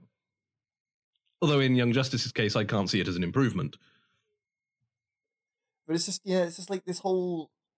Uh, I don't know. I, I I don't think Starfire ever grew on me throughout the the series. That's fair. No, I mean she is such a big departure from the comics. I can totally accept that. Yeah, Uh, she grew on me within about 30 seconds. I, I was digging her disco style throughout. Um, and also just having her in the role she was in, in terms of why she was dispatched to Earth. It makes sense why they wouldn't send someone with the, the, the traditional personality of Starfire. agree. It it fits the show. Yeah, Yes. Um, also, the Doom Patrol were there as a soft pilot for their show. which was probably the thing that turned me off the show Oh, you, entirely. you couldn't be more wrong. like it pissed me off no end that we were three episodes into a show and they were like, "Hey, here's a pilot for another show." Like, no, no, build the characters you've already introduced. We don't, we don't need more characters that aren't going to play any more part in this show. Do a pilot for their own show separately. Don't take time out of this show, which that you haven't even started yet, really, to do a different show. Like, stick to the thing that you're trying to do. I I I see where you're coming from, but I disagree. Like soft pilots in American TV are a very common thing. yeah, and it's Um, I just and it was yeah. it fit in the context of this show because it was an introduction to Garfield. It was you know it gave us that in to Beast Boy. but he was already there. Like uh, not as in we didn't know anything about him at that point, but he was already there. We didn't need all the rest of like you. All you need to do is just say that he had some some dealings with, you know, another group, and then get on with telling the Titan story. But then you couldn't have had the narrative of that episode. I thought it was a great episode. I, I thought having the Doctor try and cure Raven was a really interesting insight into Raven. Like she's a different kind of outsider to the Doom Patrol. You know, her problem isn't so easily fixed. Yeah. Let's put it that way. Um, and uh, it And ramped his up. might be a bit garbage. Well, yeah, and his fixes are a bit garbage, but it also ramped up the darkness of Raven. Um, it, it gave us a look at the potential consequences uh, in a way that I thought was, you know, I it- feel like in very ep- fitting. in episode what, one or two, she made a man vomit up the entirety of his insides. I don't. I don't feel like she needed to be darker, dude. Yeah, but she didn't have that ascension filling a room with darkness that she did in Doom Patrol. Mm. Um, but uh, that's again getting spoilery, but it's spoilery for like episode three. So, yeah, so I'm, I'm thinking if, it, if it's the first couple of episodes, it's fine. Hey, not- Raven's a demon. Spoilers. Yeah. Um, I really liked it. I part of it, I admit, is bias. I really like Geoff Johns, um, and I his writing came through in every line of dialogue in that episode. I really like the Doom Patrol. Uh, so seeing them on screen and done well, I really enjoyed. I, I can totally see where you're coming from about soft piloting something so early into their own show. I, But- I would probably really, really, really, really be sold on it if they did it as something separate. As they did, if they did a pilot episode for Doom Patrol, completely, even if you just do it as a one-off special on Netflix, or whatever, just a one episode of Doom Patrol pilot type thing, that would be great. It's just the fact that it comes in, or even if you did it later on in in Titans, when you've developed the characters Hmm. of the of the the main crew. But I feel like they couldn't leave it to much later on because you've got to remember DC are setting up their own whole streaming service. Yeah. They're ramping out content quickly. And if you want to put this in front of an audience, uh, this made sense as a way to do it. And I don't think it took anything away from Titans as a show. I feel like we still got plenty of character work from uh, at least Rachel and Gar in that episode. And and Beast Boy needed more characterization to catch up with the others at that Hmm. point. So I don't mind having a Garfield heavy episode for his first full episode. It's just we also get like the sort of look into the other characters of the Doom Patrol, which yeah, okay, that's that's great and all, but they're not they're not a part of Titans. And in a in a like a long spanning show, like if if you got like say take like a one of the the nineties um Star Trek shows, for example. Yeah. Like where you'd have the occasional like crossover ones, you'd have um uh, I forget what the name of it was now, but like the DS nine TNG stuff after the Battle of Wolf uh, fucking what's it called? Or 359. Yeah, where you have uh, was it literally just it was the pilot of it was the start of DS9 where you had Yeah, I mean, Hardware. traditionally they had the first episodes as sort of crossovers. yeah Uh, TNG, you had McCoy coming aboard. Um, then later on, uh, you had um, Sisko talking to Picard because the Enterprise was docked at Deep Space Nine in the pilot, and Voyager left for its mission in the Briar Patch from Deep Space Nine. Uh, so you had that sort of handover episode I didn't at the start that. of I, each one. I didn't know that last one. That's pretty cool. Um, but I feel like those shows each ha- were sort of drawing upon a long period of time, not necessarily in terms of show. Like there was only three seasons of original series, but then that long period of time with things Yes. being built up and everything. but th- I just feel like three episodes of a show isn't really enough time for it to then go. And now we're going to hand off to this show on this side, and like, ah, uh, just yeah, it just it really rubbed me the wrong way, and just really felt like they were just not having any faith in their own, like, their own uh writing on this one show like they, they have to go right oh shit people aren't going to be paying attention uh let's go with like push this one push this one like no just push the people will watch the show that you are showing them if you keep it interesting don't flake out and try and push something else at the same time. I don't think that's what they were doing. it, personally, it, felt- we- it really felt like it to me that's that's Fair enough. Yeah. I it's all part of Geoff Johns' plan for the the DC streaming TV. Like it's not like they put that in in response to being scared about ratings. It was all No. written before it was started, you know. Uh, exactly yeah but this is it's just sort of how it sort of how it comes across it just Hmm. like they were setting out to go right by this point people are going to be bored of this show so let's start pushing this show Okay, I I think we're going to have to agree to disagree Yeah, on that absolutely, one. absolutely. but yeah, there's also some other characters who turn up. I I don't. I think saying Hawk and Dove are in it is fine. They're like episode two. yes Um, so that's not really spoilery. And I really liked this take on Hawk and Dove, even if it felt a little bit more Watchmen than DC. It was like a- they were dark as fuck. it was a bit uncomfortable wasn't it yeah. um, Um, but I mean, they always have been interesting in that sense. Like, part of me was misremembering and going, "Were they Vertigo? I can't remember. Were they?" Because they've always felt like Vertigo characters. they've always sort of drawn on the whole politics thing haven't they in in Yeah. Oh, yeah. yeah Well, because they're Warhawk and Peace stuff. Exactly yeah but there was none of i mean like on, on the surface level there's none of that in in titans in that No. don't mention it outright i mean there may be No, well, th- I mean, this was Hank and Dawn, not Hank and Don. Although you see that later. Yes, Um, I, I, I was like, oh, cool. They've got it's it's this Hawk and Dove. Like, wait a minute. As the, and then the flashbacks, like, wait a minute. Yeah, That oh no, what's wait? and you have to remember that Hank and Dawn, as Hawk and Dove, were a Rob Liefeld creation, so they felt true to Liefeld's intent, I think. Not enough pouches. Not enough pouches, but everything else I think he would have approved. Uh, and there's another character who turns up towards the end of the season, and I, I loved seeing them. Uh, and I think they did that character extremely well. And I'm dancing around who it is. I'm Um, trying to remember who it is. Um, how can I put this? Yeah. Dick's friend Uh, that he used to hang out in Wayne Manor with, uh, who is Uh, now a photographer. yes, shit, yes, of course, yes. Yeah. there we go. Well- danced around it successfully. Yes, well done. Um, like I, I felt that was a really fun inclusion. Um, and I think they did them really well. And okay, spoiler, but very vague spoiler alluding to something. Ooh, the best kind. I really, really liked that Joker is in this show, but isn't in this show. Yes. I think that episode where Joker is in this show, but not, and Riddler is in the show, but not, and Two Face is in the show, but not. The way they handled acknowledging all these characters exist without doing much to establish a version of them and leaving them uh, not to your imagination, but so much to your knowledge of the characters. I think they did that really well. That I mean- that was done beautifully. And it's not just the villains either. It's, I mean, it's Batman as well.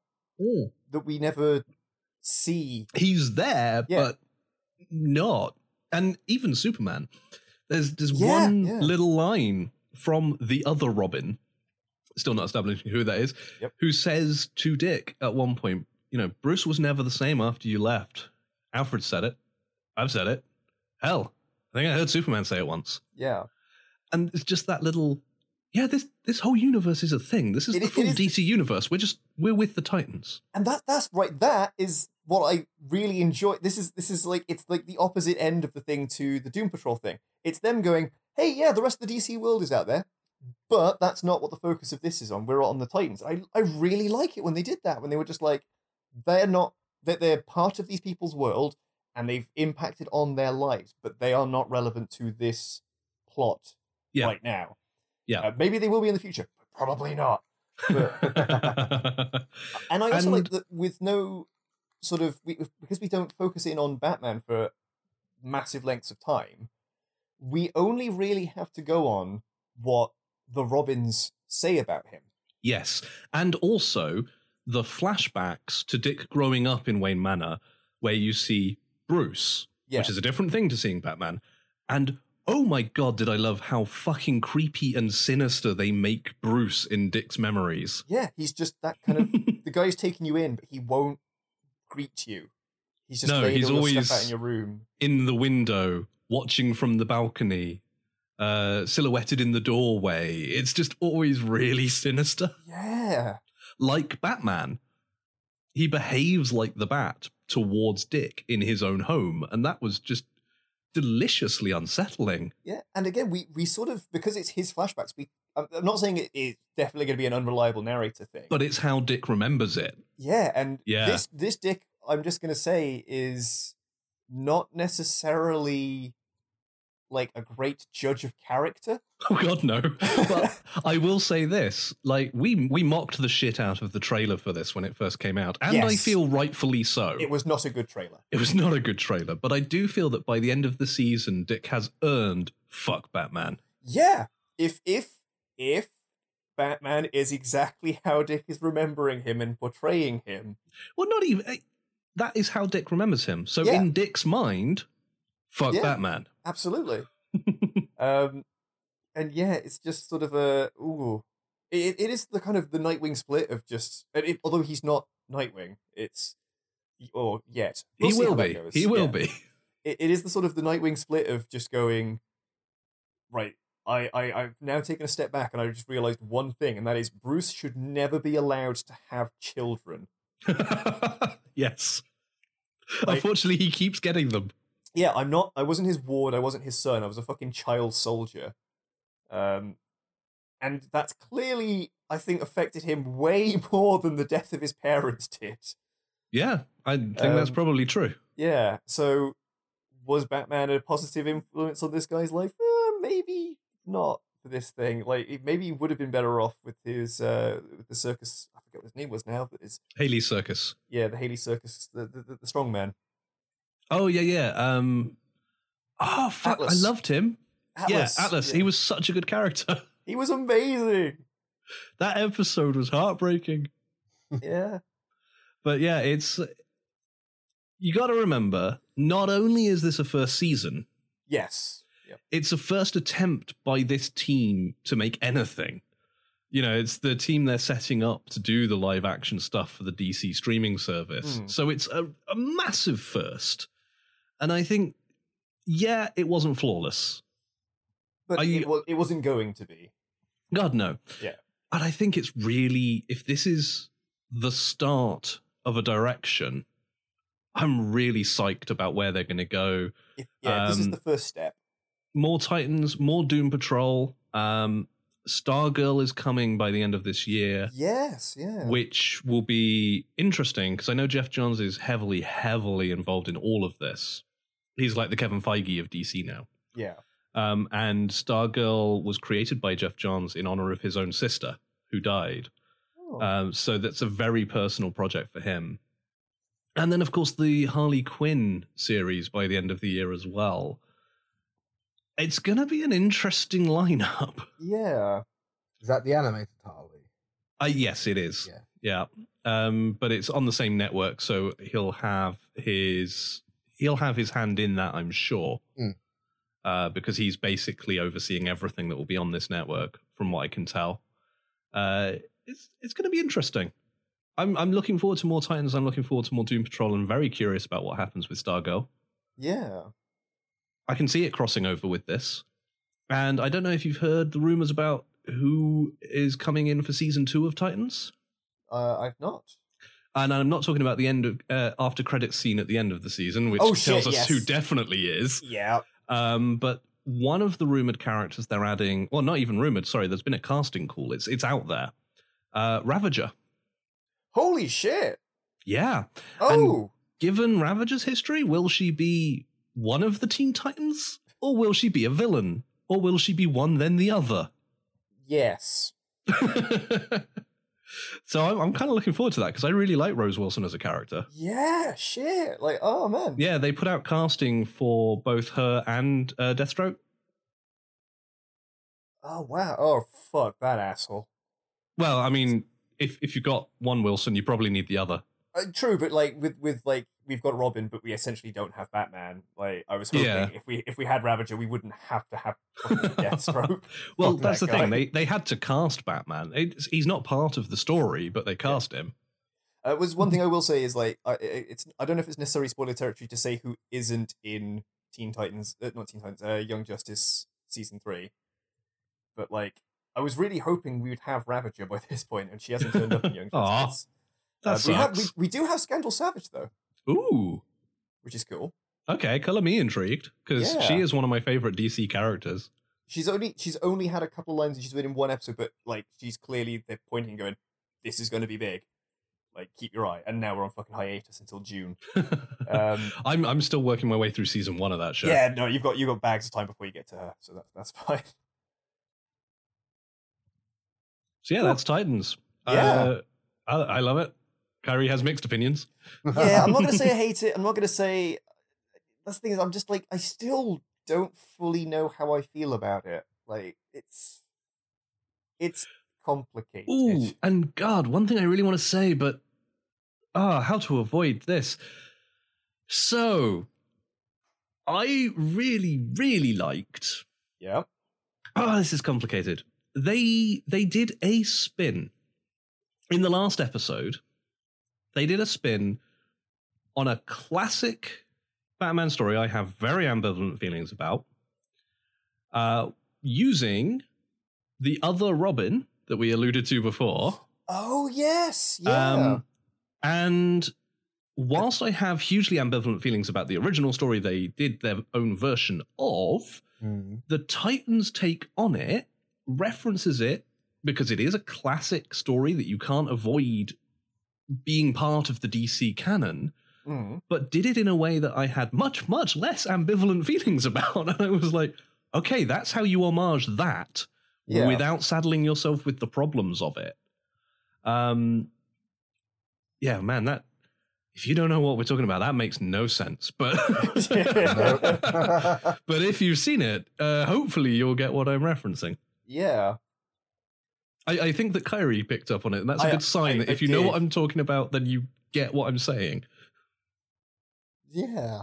Hmm. Um, I thought that was very cleverly handled. and a different villain involved as well. Yeah, that's what I mean. Different, different victim, different villain, same consequence. Yeah, because the sort of. consequence is what matters. Yeah. Well, yeah, sort of. Oh no, no, it is. It is. The, it is the same consequence. Oh, yeah, sorry, I just realised. Like, I, for some reason, I imagined this character walk. Uh, no, I'm definitely going into spoiler territory there. I was remembering things incorrectly. yes. Uh, but yeah, okay, that's that. Man, Yeah. we don't really have long enough to talk about the whole Rumble. We don't. Uh, it would be much the same as our conversation about Titans. You liked it, I didn't. yes. Very brave of them to have Lana win, though. I will say. as look, I loved it because Zelina Vega came out as Vega. yes, And that's, that's- amazing. Yeah, That's it. They won. That that was all I needed to put the whole show over. yeah. Um, no, but seriously, Charlotte's makeup and robe. Oh God. I said exactly the same thing. I was like, you know what? I quite like Charlotte, but like, I don't want her to win this because like she's already like done too many like women's title matches at, at big pay per views and all that sort of stuff. Give it, give it a chance to someone else. And then I saw her come out. I was like, no, let her win. She, she's, she, let her win. Yeah, uh, the Queen looked like it Yeah, at the Rumble. She looked magnificent. So between that and Zelina's Vega entrance, like they that made up for a lot of negatives. Also, me. that that Rumble had both Kairi Sane and Rhea Ripley in it, so eleven Yeah, it out did. of ten. Yeah, Um, and Al- it's also, like I was actually one thing I wanted to say about both Rumble matches. mhm. Um, there were no legend appearances at all. Ah, uh, I mean, unless Well- you count Jeff Jarrett. I was going to say unless you count Hornswoggle, but um, Oh, fucking hell. Jeff Jarrett. Okay, yes, but Yeah. he was he was he was a gag. Um, but okay, one one out of sixty. Yeah, and it was a good gag. I got it was a good gag. Uh, one legend appearance out of sixty. Now, Yeah, traditionally, the reason for all those legend appearances isn't because they want to bring back the legends. Traditionally, the problem is if you fill a whole card of matches and then you account for the injuries and then you account for the people who just aren't very good, they don't have enough people.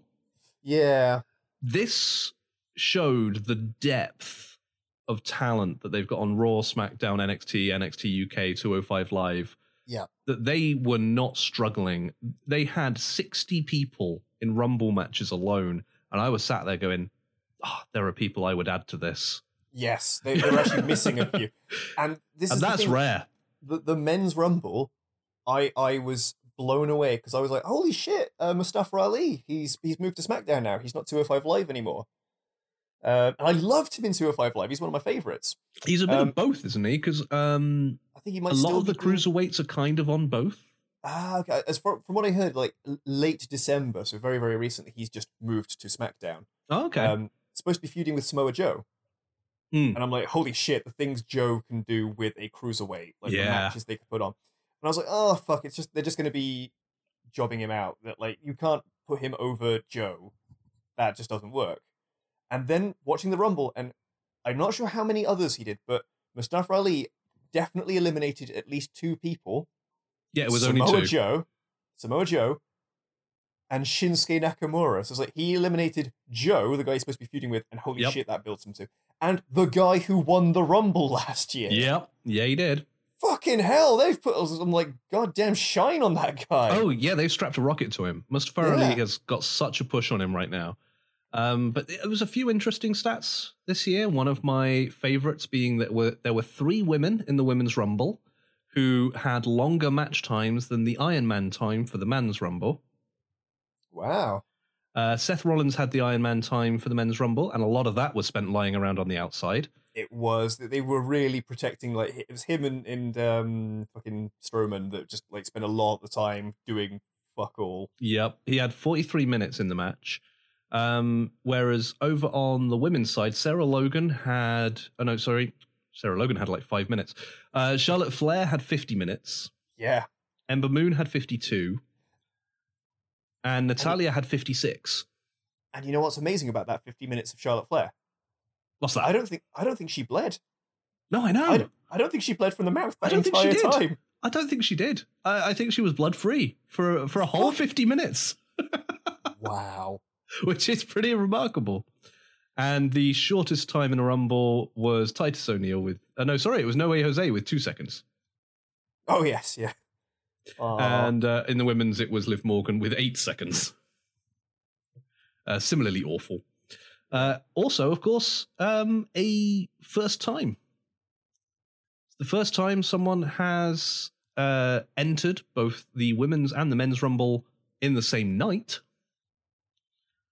where well I mean we've only had a women's rumble for two years. That's right. yeah. So Beth Phoenix was the first to enter both Oh I see, yes. because she was in the men's rumble way back and she was in the Yes. women's rumble last year. Yep, yep, that makes it, yep. And then this year, Nia Jax was the first to enter both in the same night. that yeah, that spot I'm not st- I'm not entirely sure how I feel about that spot. Because at first I was very, very happy. Was like, oh fuck yeah, we get some more Nia Jax. I'm happy about this. But it quickly just devolved into her just getting kicked around. It did. and, And, it felt very you're not a part of this like you can't hang with this. I can see like, that. I Yeah. can totally see that. But i'm sure that wasn't their intent but it sort of came across that way i was like ooh this is a bit to hmm, me, it sent a different message. okay There are rules that say the men are not allowed to do moves on the women. Yeah. You'll notice whenever the woman is in the ring, she can hit the men, but the not men vice versa yeah don't vice versa. Here we got Nia Jax in the ring taking an RKO. She took a super kick. She took a six one nine. She they're like, eh, you know what? I, it's actually a compliment to her. yeah no no I, that i, I It comes that bit I across yeah. weird. it, it's just the fact that she just took all of those from everyone just surrounding Yes. her working together to take out Nia Jax. I'm like But also, Uh. isn't that traditionally the way that the Rumble deals with the biggest threats? That's what they do to Kane. That's what they do to Big Show. That's what they do to the big threats. And Yeah. again, they're treating her as the big threat. I mean, they're not, but yeah they're they're doing to her what is traditionally done to the big threat. And I thought that was actually again quite complimentary. It may have been a little bit half-assed and come across weird, but in in the sort of the meta of wrestling, it was hugely complimentary. And she got an elimination. Uh, which, let's face it, Bobby Lashley, Jeff Hardy, Shelton Benjamin, Apollo Crews, Pete Dunne, Xavier Woods, Noe Jose, Kofi Kingston, Titus O'Neil, Jinder Mahal, Big E, Kurt Angle, and Jeff Jarrett didn't. Uh, so she got Yeah. more limbs than all of them. I love I love that you included No Way Jose. like, well, he didn't get any limbs. she did better than No Way Jose. Clearly, it was a great night. Oh, actually, you know what? Whilst I've got you as- here as well, I, I keep meaning to ask this because I've been doing some googling and I'm finding it really fucking difficult to get a straight goddamn answer. Okay, I will answer if I can. Becky Lynch's nickname, The man. the man. Where does that come from? Because Um, I can't find a straight goddamn answer on Google. Now, I didn't witness the birth of the nickname myself, but what I've pieced together, and I don't know if this is the case, is um, Charlotte co opted Ric's line and said, if you want to be the be-" woman, you got to beat the woman. Oh, I see. Yeah, yeah. And Becky is like, I'm not the woman, I'm the man. Uh, in a, a weird way, trying to one up as if the man is better than the woman, which is a little Yeah. bit awkward. That- That's what I've sort of found bits alluding to that and going, Yeah. ah, that is a bit odd. The other thing I found mentioning it was mentioning that it could be a sly dig at um, Ronda Rousey. oh, it's that too. Yeah. And Yeah, I'm it like, is I really too. hope it's yeah. Yeah, it is definitely that. Um, but I think it originated out of the feud with Charlotte, with the woman and the man. Right. Um, gotcha. Uh, but like Becky Lynch is just the hottest thing in WWE right now. And and they It called me seems that way. crazy for betting on a woman who wasn't in the Rumble to win the Rumble, but who's laughing now? Me, 'cause say- Lana won. Lana did mean, not win. she had a second, you know? She had a stand in. uh, so yeah, as soon as she lost clean to Asuka, I was like, ah, there you go. There's your Rumble winner. Uh, in fact, I'd said it before the Rumble started. I said Yeah. that Becky Lynch would win it because it's the only way, it's the only route to get her from here to facing Ronda at WrestleMania, which you know is going to be the main event. Absolutely. Well, it's probably going to end up being a three way. Well, mm, you say that. Um, Oh. There, from what I've read, and again, Mhm. all rumors and bullshit, there is a lot of heat on keeping Charlotte out of that match. Okay. They're saying it should be Ronda and Becky one on one, but it's it's it's WWE, it's politics. It's like who wants Mm. Charlotte in it and who doesn't. Uh, if if Vince wants her in it, she'll be in it. At the end of the day, I, I, I remember saying, I remember talking about it with, with Rowan. She was just like, uh, we were discussing it and saying, you know, oh, maybe we shouldn't have, you know, I mean, I love Charlotte, but like, she probably doesn't need to be in the, in the main event. And then going, no, no, she absolutely does. I'm like, what, really? Because, yeah. Main event at WrestleMania? Yes, I think just throw as many women in there as you can do. Because, like, fucking hell, if we, we need, like, I'd rather it be that, like, anyone than fucking Seth Rollins, Brock Lesnar. and I mean, it it will be uh, because right, if you're booking WrestleMania, you've got a four hour show, you've got a tired audience. What is going to make Four the, hours? It's WrestleMania. It's going to be at least Seven, dude. Well, yeah, I wasn't counting the pre-show. Neither Um, am I. yeah, fair point. You know, you've got a tired audience, Yeah. and you want them to cheer when the main event kicks off. Now, what's going to do that? Is it going to be another Brock Lesnar match? And if so, they won't cheer at the beginning; they'll cheer at the end if he loses. Huge pop Hmm. to end the show, great, but you don't get a cheer at the beginning. Becky Lynch comes out, boom, roof gets taken off the arena. Simple Yeah. as that. And you get the huge cheer at the end when she beats Ronda. Yeah. So it's got to be the main event. She needs to be the main event. We need we need a women's match to headline WrestleMania. Oh, and speaking of rumors and speculation, Mm-hmm. this is all rumors and speculation, but I want it to be true. Oh, I- Oh, I want it to be true. Because there are times when you hear stories about people being unhappy and you feel sympathy for them. And then there are times when you hear about Ronda Rousey being unhappy. Yay! Um, and it's not a story where anyone is doing anything to her that would even engender sympathy. So this is pure, pure unfiltered Schadenfreude. Um, Is it that she doesn't like being booed? yeah, oh no! that because they they never saw Becky coming. Like when she was signed, there was no way to predict Becky would be this popular. And on Raw, they booed her out of the building Mm. uh, because Becky was there, and apparently she really doesn't like it. Really doesn't like it. In the thinking of stepping away from TV role Oh, level please. of doesn't like it, and I'm like, oh please, oh let Ronda be that unhappy because one, she deserves to be, and two, I want to see her less. Yeah. Um, so And that's her less. delicious. That is delicious news. I want it to be true. Yeah.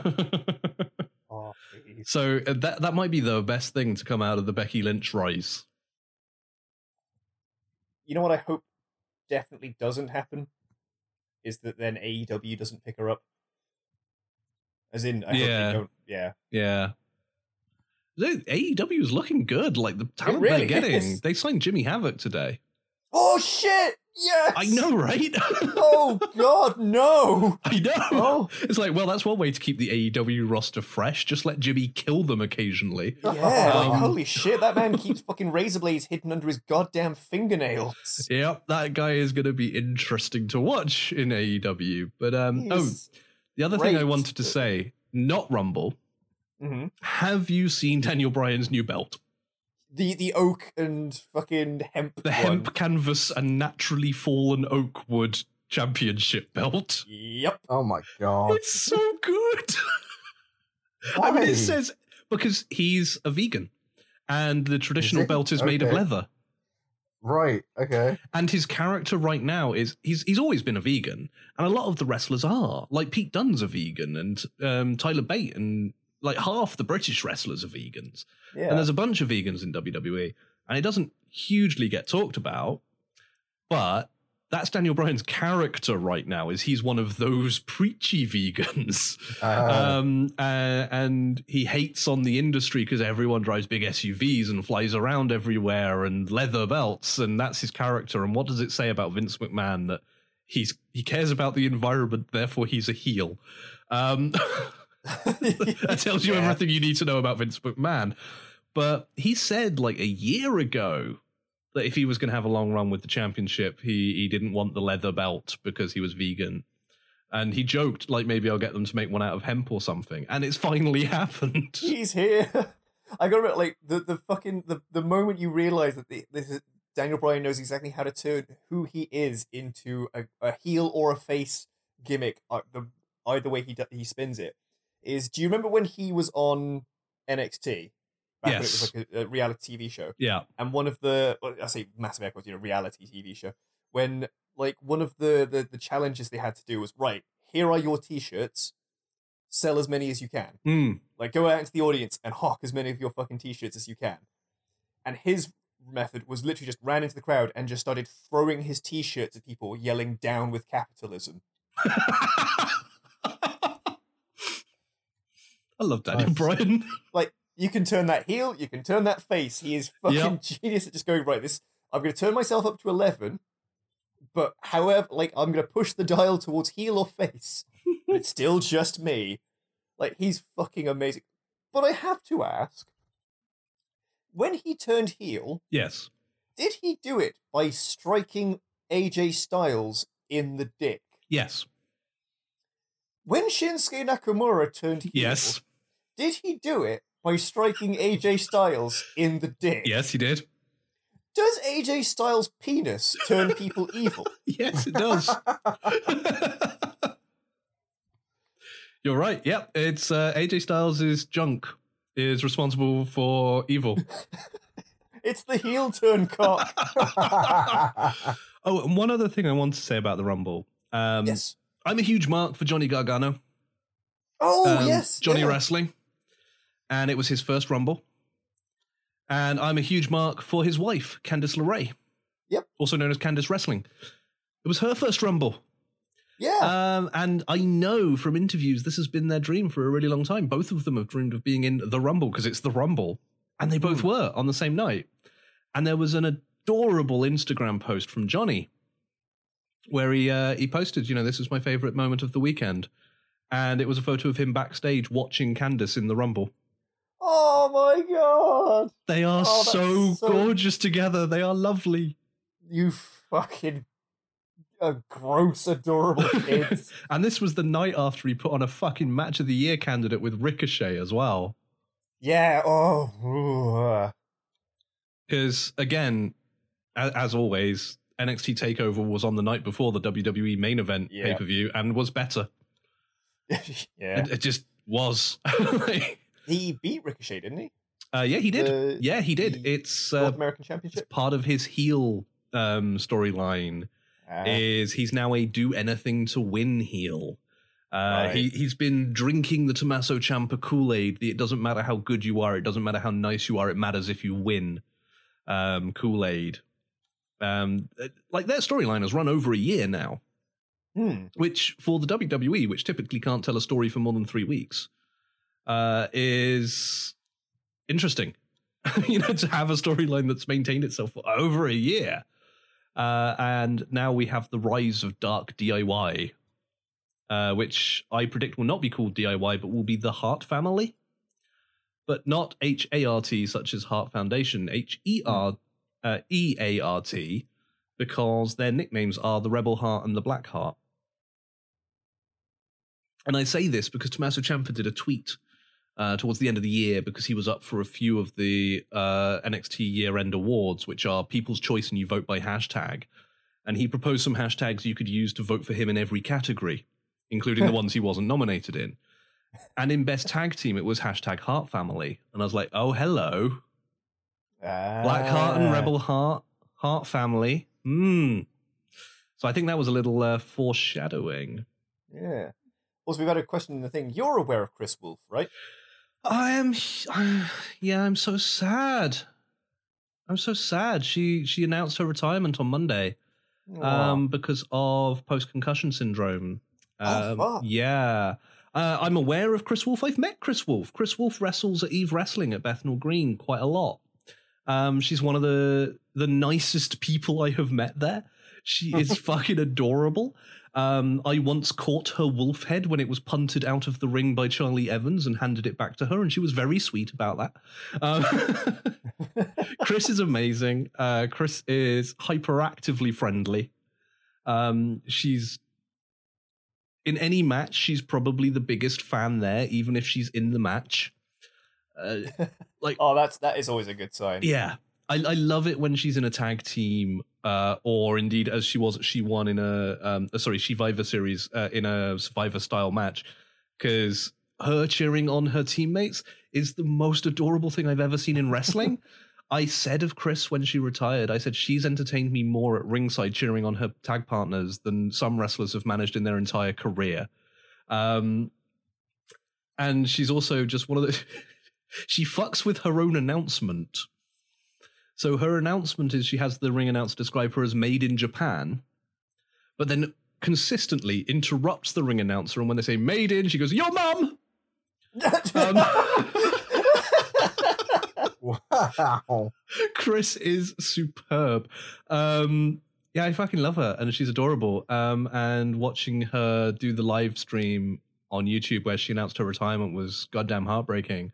Mm. Um, uh, but they, uh, she was, she still managed to make that hilarious because it's her, and she was talking about how you know what comes next. What do I do next? And she said, well, maybe I'll like work shadow people because I'm always really interested in learning new things. So like, I'll follow a carpenter around and learn how to carpent things, and follow a plumber and learn how to plumb. I like not good enough to do it as a job, just like the bare minimum. Just learn how to not functionally do things with Kris Wolf. That could be fun. And someone in the chat was like, "Would you consider doing a dirty job?" And she's like, "Oh, "What would you call a dirty job?" Oh no! Now I'm really excited because some of my friends are dominatrixes. Ooh, but I don't think I could do that for YouTube. uh, she's just I amazing. mean, eh, she's great, and I, I have a feeling this is not the last the internet will hear of Kris Wolf. It's just um, the last wrestling we'll see from Kris Wolf. And I know she has a big retirement event planned in April, or is planning a retirement event for April. Um, and I'm really hoping, like, there's only a few places that might be given the promotions she has close ties with. I'm hoping it will be at Eve. Uh, that would be pretty amazing. And if not Eve, maybe Progress or WXW or something in the country I can get to. Uh, it's it's probably going to be in Europe. Uh, she recently got married to a uh, adorably tall Viking lady. Um, oh, Yes, uh, and there's a, a gorgeous photo she shared on Instagram uh, just after the ceremony uh, of her jumping uh, because she's a wrestler. 'cause She can jump really well because she wants to be on eye level with her wife in the photo. Oh, so my it's her leaping up to the same head height for the photo. It's like, oh. and yes, that's my person. She calls her because Kris, of course, is a wolf. yeah. Uh, so it's a wolf person marriage um, or wolf Viking marriage, uh, which, you know, we, we can't be prejudiced against wolves and Vikings marrying each other. Uh, it makes them happy and it hurts no one. she also refers to all of her fans as uh, delicious bags of meat or just delicious meat. Uh, that makes sense. Yeah. and her, right, you need to go back and watch some of her promos on YouTube because they are fucking hilarious. She doesn't script them. And as I said, she is a hyperactively happy person. So her interviews are the most glorious non sequitur ridden things I've ever heard. Such as, Hi, I'm Kris Wolf, and I'm a wolf, and tonight I'm wrestling a child. Um, she's brilliant, uh, and she will be sorely, sorely missed but it's a perfect example of something I've long said, which is that the the first and foremost thing I wish to the wrestlers I love is a long, successful career filled with happiness and laughter. But not everyone gets that. So the second most important thing I wish the wrestlers I love is the sense to get out while they can Yes. um, because this is an industry that can destroy you. And it sounds like she's getting out at the right time. So yeah, I mean, if you think even you know, it's like 15 years ago, like when post concussion syndrome wasn't really sort of looked into in the wrestling in wrestling industry. yeah, Yeah. it's done bad things to a lot of people. Yeah. Um, and yeah, she was talking how she'd had a couple of blackouts and some memory issues, and I'm like, okay, yeah, time to go.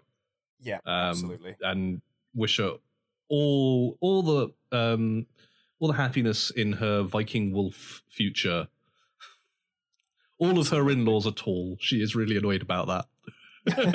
'Because she is tiny. She is not very tall at all.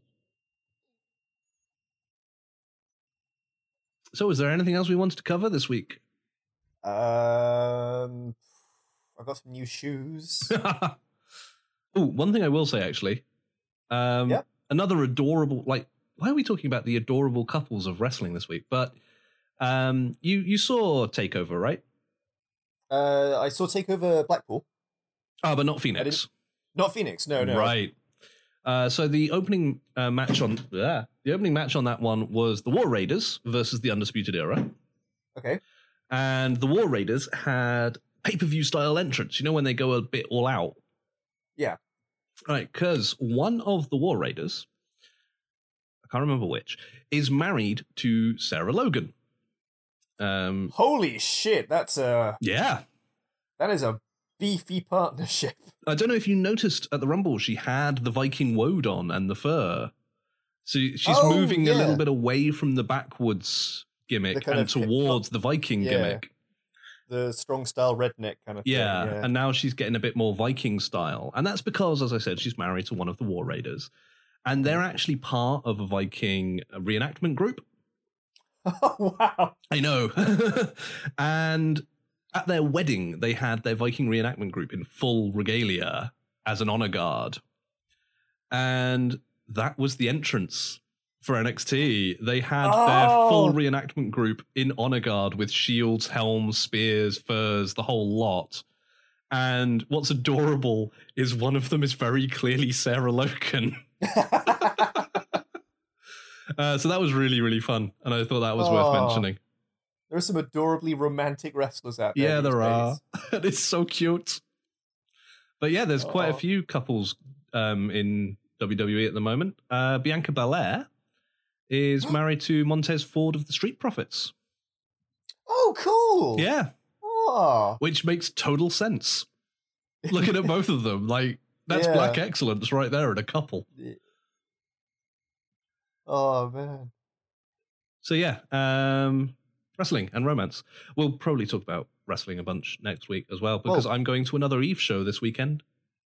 Y- You realize you just you just I don't know if you did that on purpose, but you just name dropped a promotion. Did I? Back in the nineties, wrestling and romance. Oh Jesus! It did. Yeah. I Earthquake was in Yeah. it. John Tenta. fuck. I forgot that. That was not deliberate. Is that, I, I'm gonna I'm gonna assume it's not still going. I hope not. Uh, although it, it's just no, it it died in 2000. Okay, Aw. okay. But yeah, this this weekend I'm going to Bethnal, um, and Mercedes Martinez will be there, Oh wow. who, awesome. who you will know from Mae Young Classic. Uh, Yeah. and she is very much the reason I'm going. Like I would go anyway, but I saw Mercedes was booked and and booked my tickets immediately. So no doubt Yep. I'll be going on about how amazing Mercedes is next week. Uh, so yeah, until then, I guess. That's a Yeah. last chance for anyone to jump in with anything. You've been very quiet for a while, Jack. I'm fine. I've just been listening. Okay, Interesting. cool. But I've I've got nothing to add at the moment. we should we should bring you. re- We should all three of us try and do a uh, let's let's get Jack to enjoy a wrestling show episode. I I don't dislike wrestling. No, I, I'm not saying you do. I'm just saying we should find like the most fun. What is most fun in wrestle? Lucha Underground. Lucha. I, Lucha Underground. Underground is the right answer. when you want your wrestling to be a bit more like Mortal Kombat, yes. Although, oh, they're losing people to AEW. Well, yeah, I guess. Yeah. Lucha Underground has not been well managed. Oh dear. Yeah, Well, it, it yeah. We shall Oh, see. That's, that's partially a shame, but also it's good for AEW, I guess. Yeah, well, absolutely. As we said, they've got some of the best wrestlers in the world, and Cody. I like Cody. Stop being, I love stop Cody. being mean to my Cody Rhodes. I didn't say it. Anyway, until next time, you have been listening to Dangerously Unprepared. I have been Simon, I've been Kyrie. and I have been the Quiet Jack. and Jose has been eliminated. Goodbye. Bye. Bye.